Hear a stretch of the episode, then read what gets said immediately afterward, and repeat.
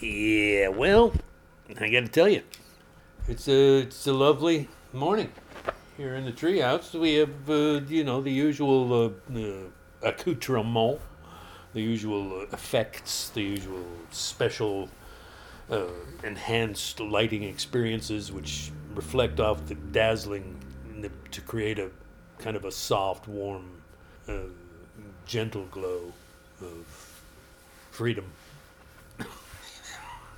Yeah.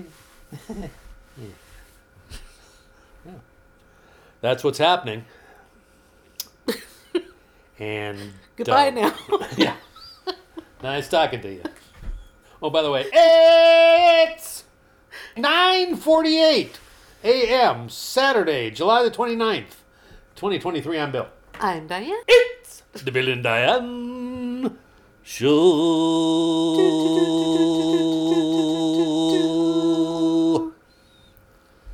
Brief but intense. It's been a brief but intense week here in Lake uh, Abundance. Over to you, Diane. Thanks so much. No. No. Uh, no? I'm You're not, not. taking it? I'm not taking You're it. not taking it. You're not going to take that kind of crap off of nobody. No. Well, I slept in this morning because I was up late last night watching a, a show that was actually pretty good.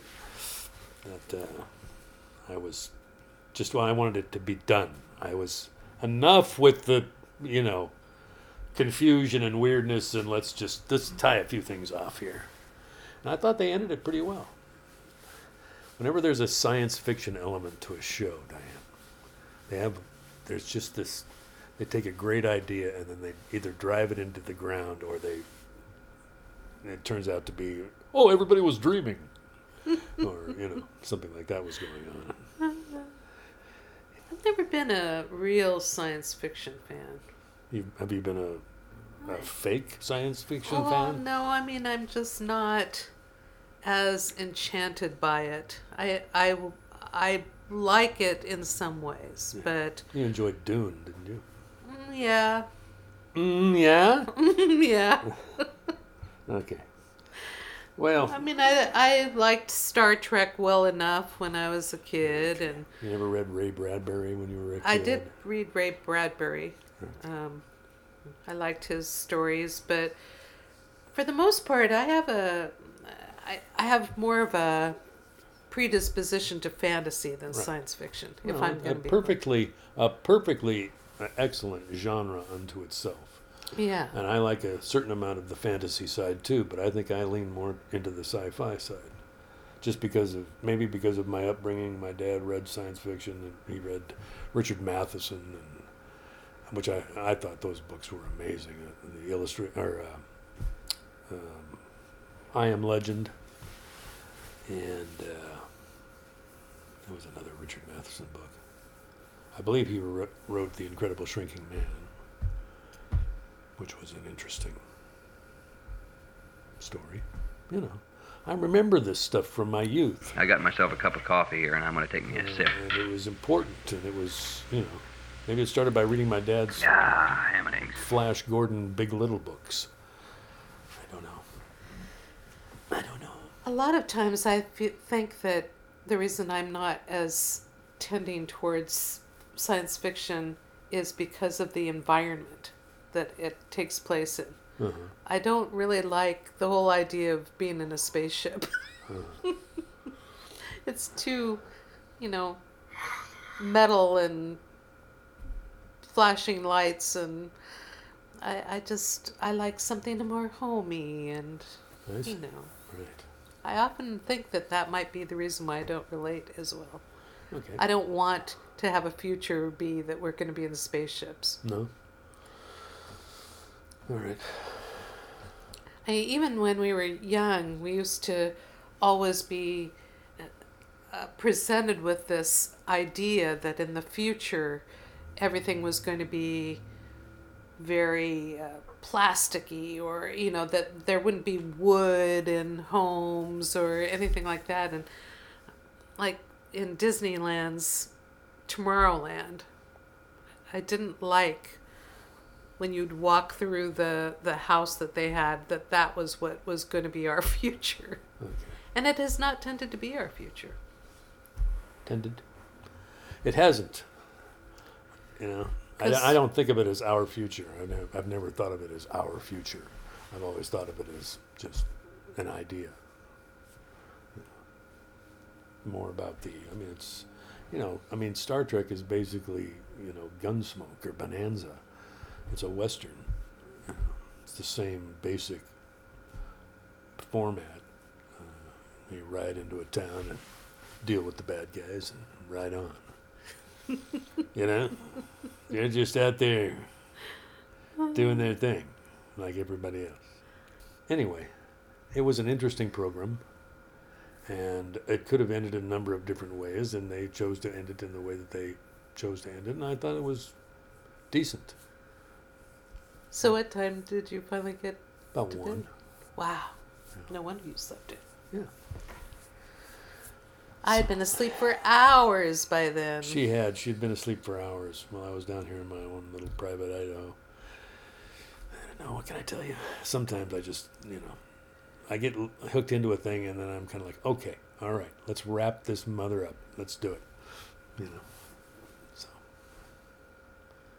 I will do that from time to time. It's not a, I do not do that as a steady habit. Isn't this interesting? Aren't we glad that Bill kept talking for a while longer? Because, you know, taking us to the outer limits of human imagination. Now, will you take it? Can I, can I over it to you now, please?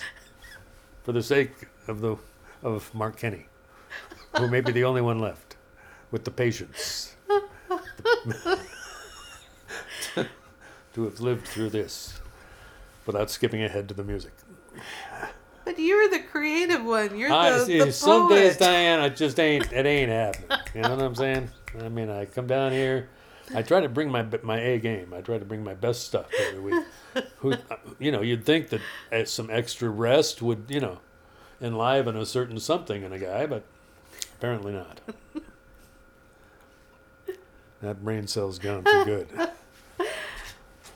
That connection has been successfully severed.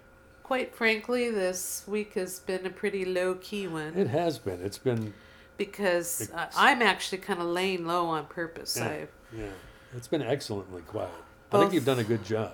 both because I feel like I want to give my body every chance going into this um, situation that is going to be happening in not too many days now. So Like day after tomorrow. Hmm.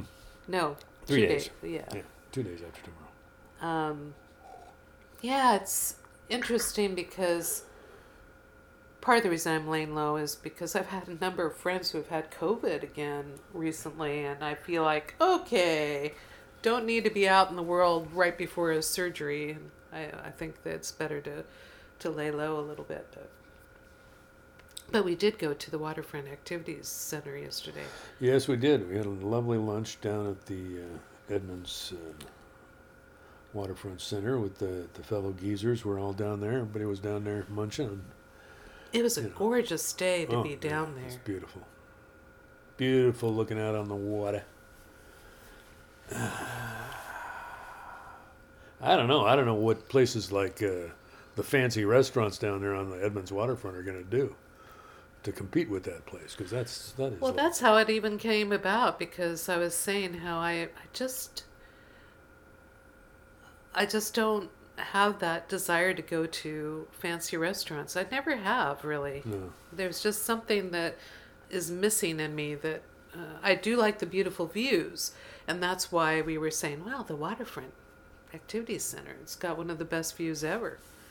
It really does. Uh, I think it's got one of the best views. It's got a great view and it's Um, of any panoramic. of the It's- restaurants. It's, almost panoramic because it's they've got these floor to ceiling windows in there. And, uh, it's really a big swath that you get to see. Watch the ferries go in and out. Yeah. Watch the boats on the water. See the Olympics and the cloud formations. Yeah, a lot of lovely. sky, a lot of sky, because you're right there on the shore, so there's a lot of sky. horizon's pretty low, and so you got good cloudage. But I want to say that when we first started this whole program, the B and D show, Yeah. we had a lot more going on. Oh, yeah. There were activities. We both had jobs. And, we had it's true. jobs. We were going out to concerts all the lot- time. There was a lot of lot more uh, resource uh, to draw from to make the show interesting. You don't end up talking about the sci-fi show you stayed up till one o'clock finishing last night because you've got something in more interesting to say. Although I've pretty much always had an, an internal world that I'm Oh yeah, going that's, by. that's where so- I operate too. But it's you know, it's true. So you're talking about the activities of the week, but it's is that really what the Bill and Diane show is about, Diane? I don't know what I the think the Bill, Bill and Diane show is about what we've been thinking and what we've been talking about during the week, That's more than it is about where we went and who we saw and what we did. So Well, one of the things that I've been talking about this week is um, the Barbie movie. oh yeah, And the reason why I have been talking about it is I have been talking to you and to my brother because I was uh, I'm interested in watching the movie mainly because it's Greta Gerwig, who I really think is an in- incredible director. yeah, Um, at least the things that I've seen, I've been really impressed by. She she put out one of my favorite Little Women versions ever, and I love the story Little Women. But um, I've also been interested in all the flashback things that they have been presenting in the news and everything about Barbie because uh, I had a Barbie when I was a kid. And it's so interesting that when you have these toys that you had when you were a child represented to you in your 60s, I, I had a real travel back in time about the about it. And one of the things that the articles were talking about is that Barbie was the first adult doll um, that was mass marketed. And that because of that young girls could put all their imagination into Barbie. And that's why uh, why Barbie has always been so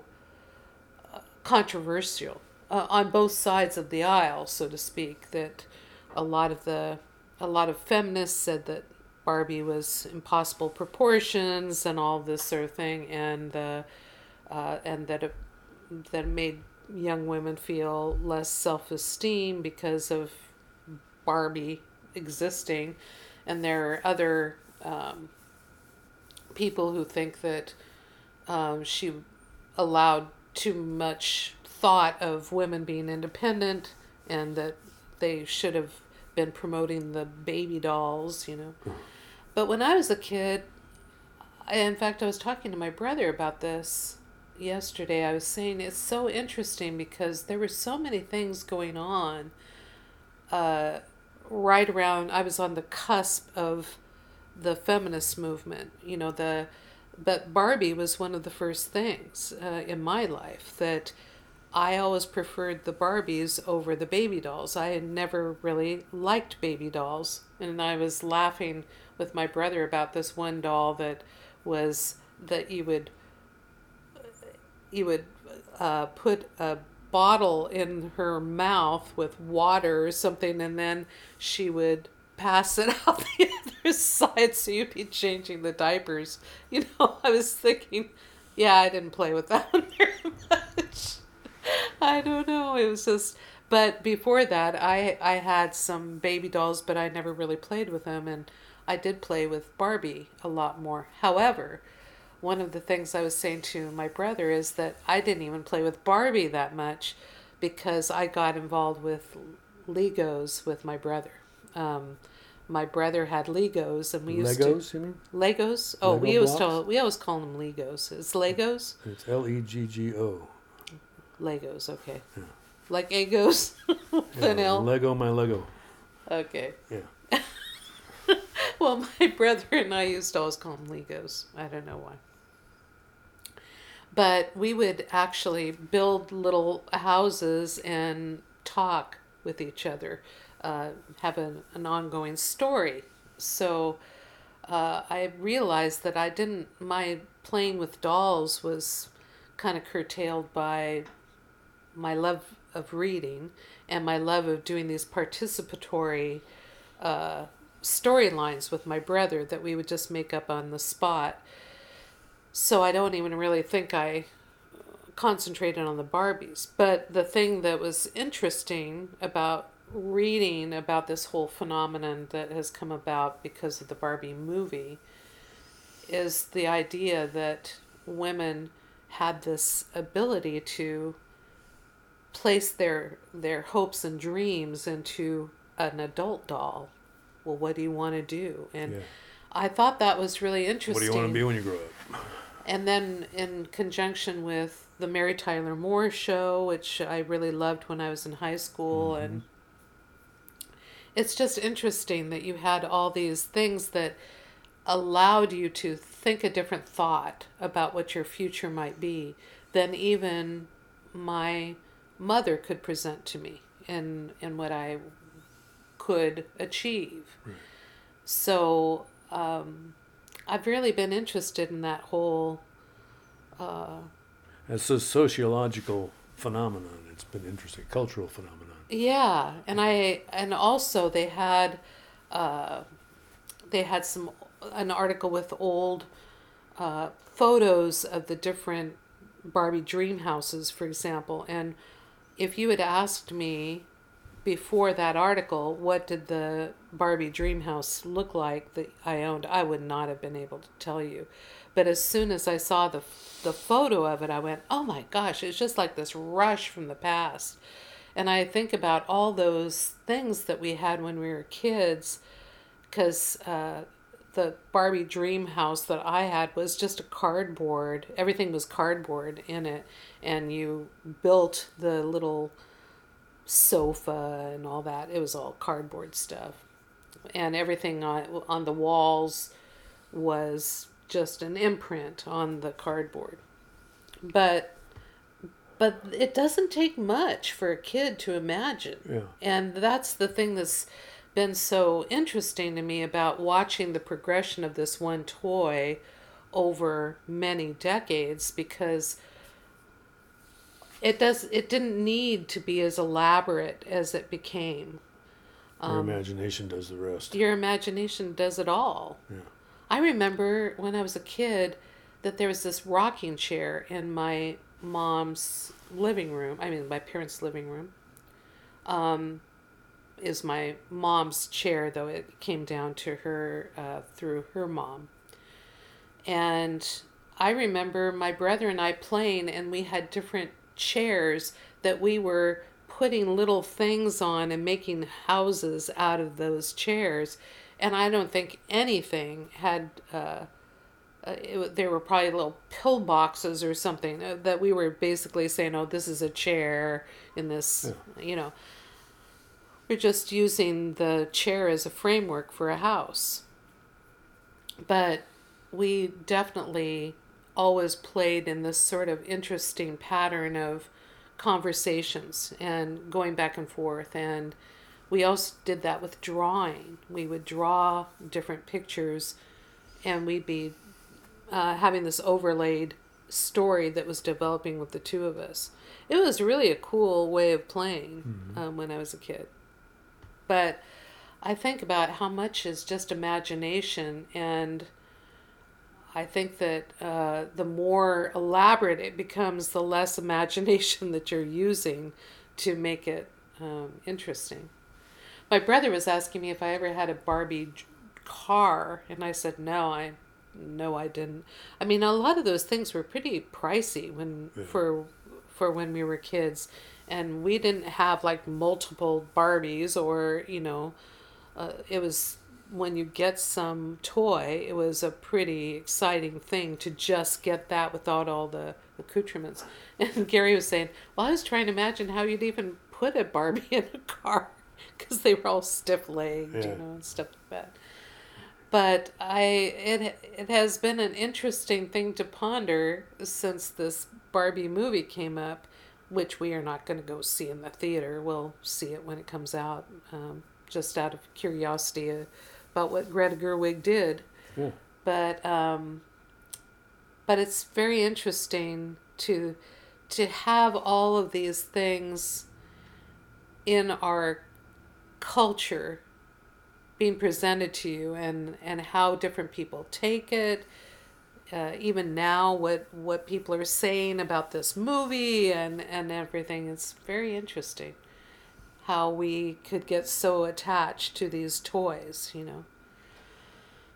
But the same thing with Toy Story or any of those. They're they're basically bringing up different toys that kids had and and toys that you had were really important to you when you were a kid. Yeah.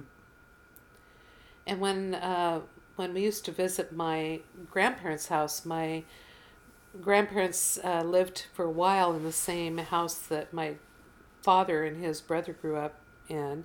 They had dormer rooms um, in that, which we thought was so cool.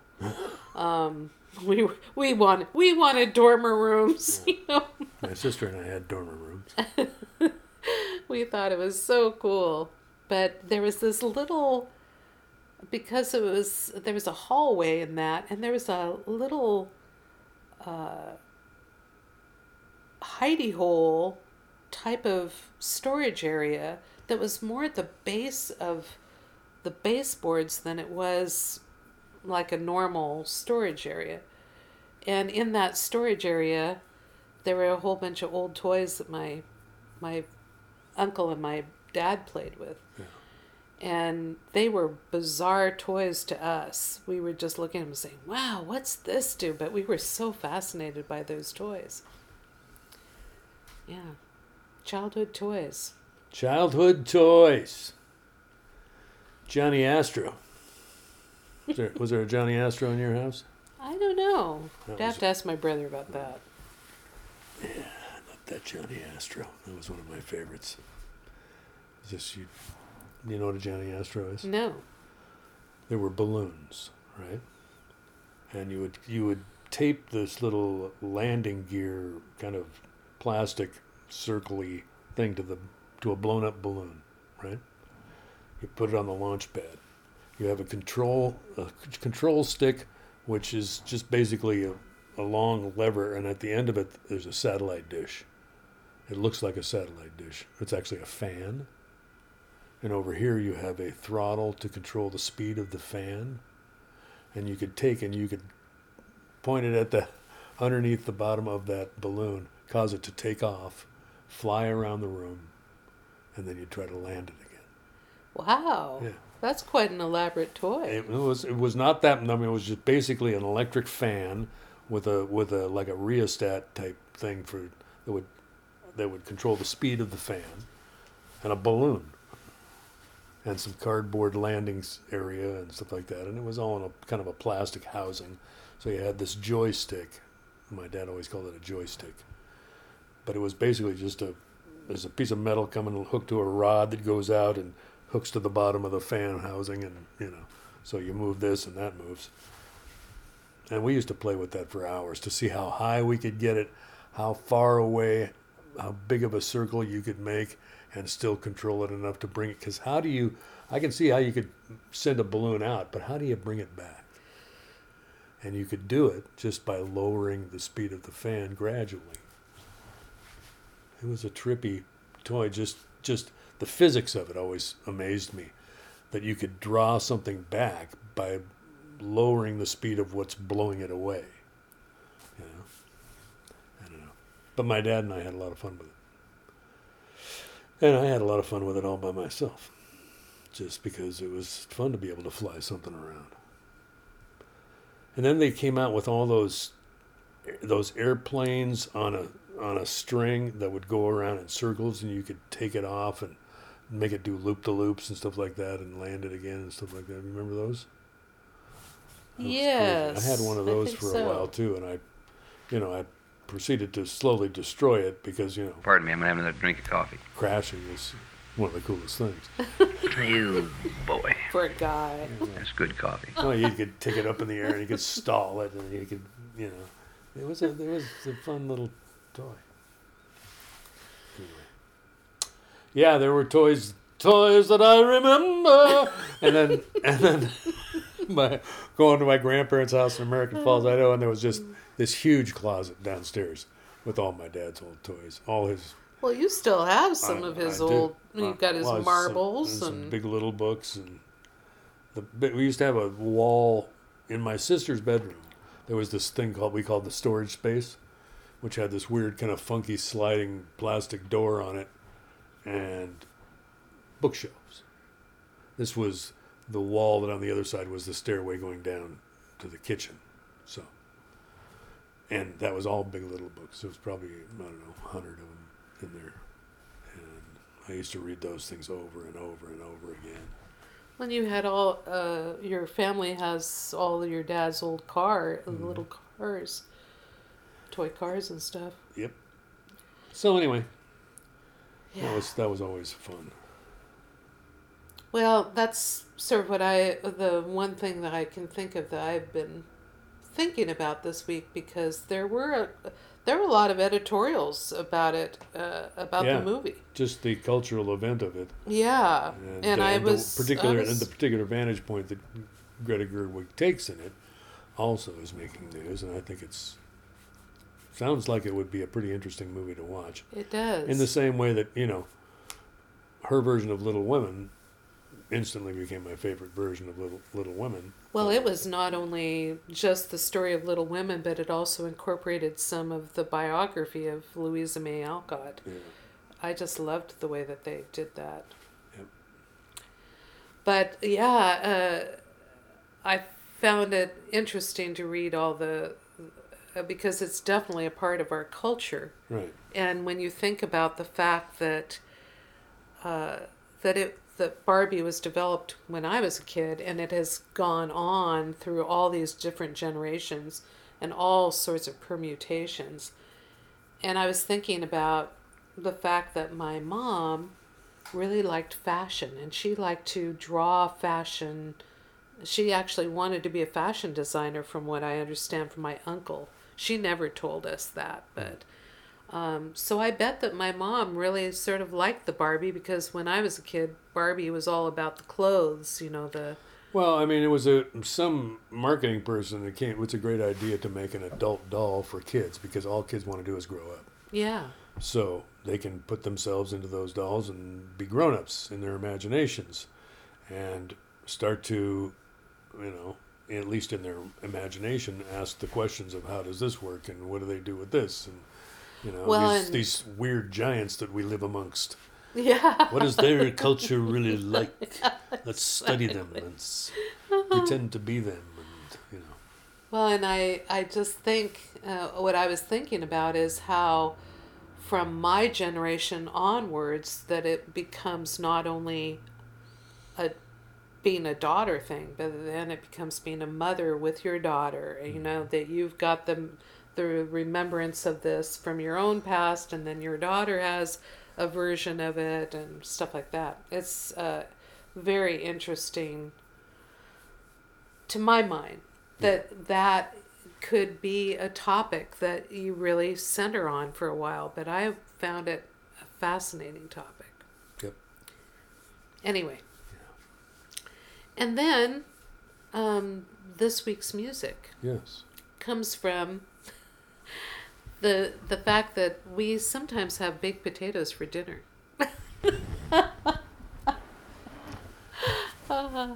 and I had uh, I had written you and said tatties are ready, and you said tatties. Why tatties? And I said it's from that song. We played a song for a while that that I just loved, and it had tatties instead of potatoes or taters or whatever. And and I I just couldn't remember the song. It was driving me crazy. And then I remembered um, that it was Scarce O Tatties, and that was the thing that I really loved. Was that it was called Scarce Scarce O O Tatties. It's a Scottish song, and it's done by Silly Wizard.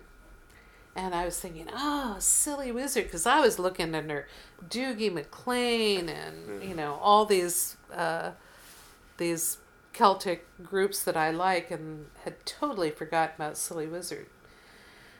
But Silly Wizard is a really interesting group to me because they were in Seattle all the time when I was working with Victory Music, and uh, because I've seen a seen ads for them, and they were playing at these small places like New Melody Tavern and all that, and I was just like, wow, these really incredible Celtic groups were around all the time, and I just didn't know about them because at that time I wasn't as into.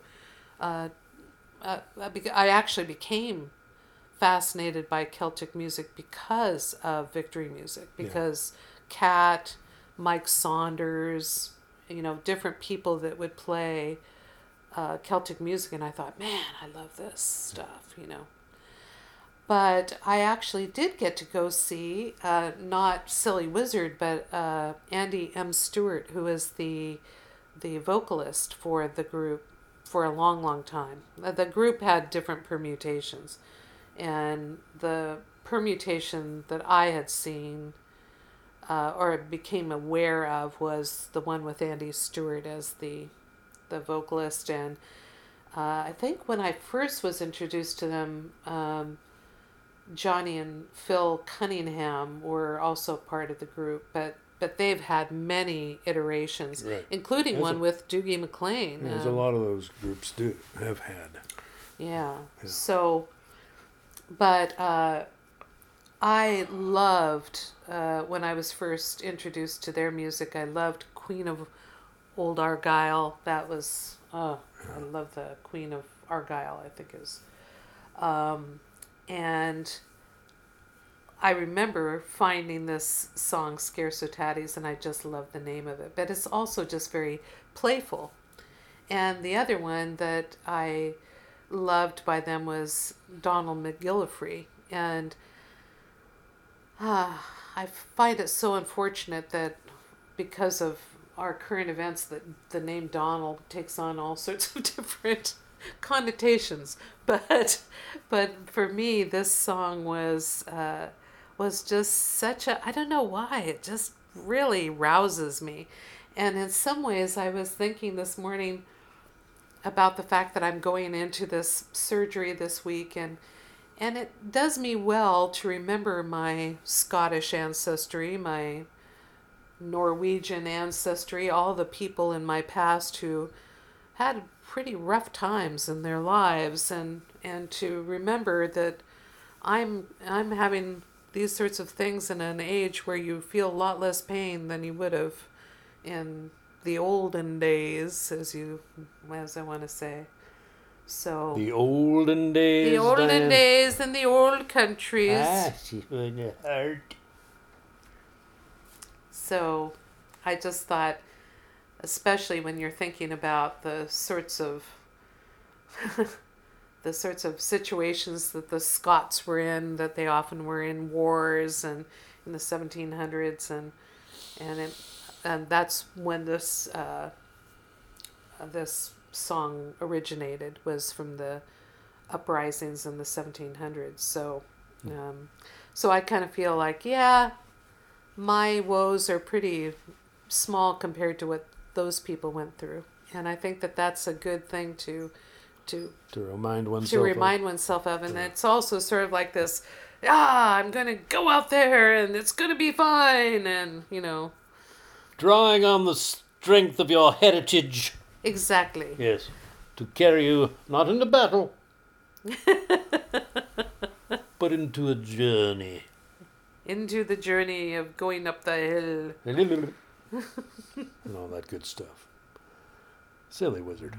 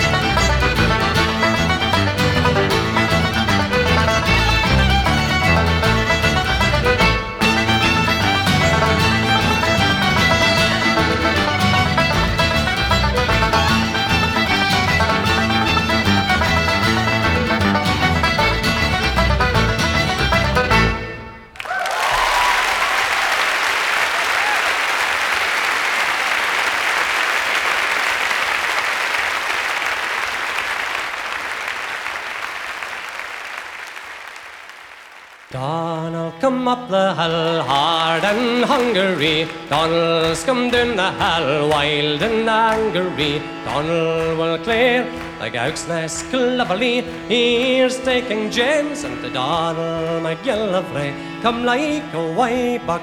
Donald McGillivray, come like a way back. Donald McGillivray, balance them fair and balance them cleverly off with the counterfeit Donald McGillivray. Come out the hell and he's the other man as he were mine. First on way another man when he comes back. There's will look merrily. Here's taking James the Donald McGillivray. Come like a weaver, Donald McGillivray. Come like a weaver, Donald McGillivray. Back on your back. And he'll once say cleverly gain and fall measure by Donald McGillivray. Donald has fought and way ripe and roguery. Donald has done it with banks and baggery back on at what? For whigs and waggery meeting the devil and Donald McGillivray. Come like a tailor, Donald McGillivray. Come like a tailor, Donald McGillivray. Shoot and thimble them cleverly halfway King James and with Donald McGillivray.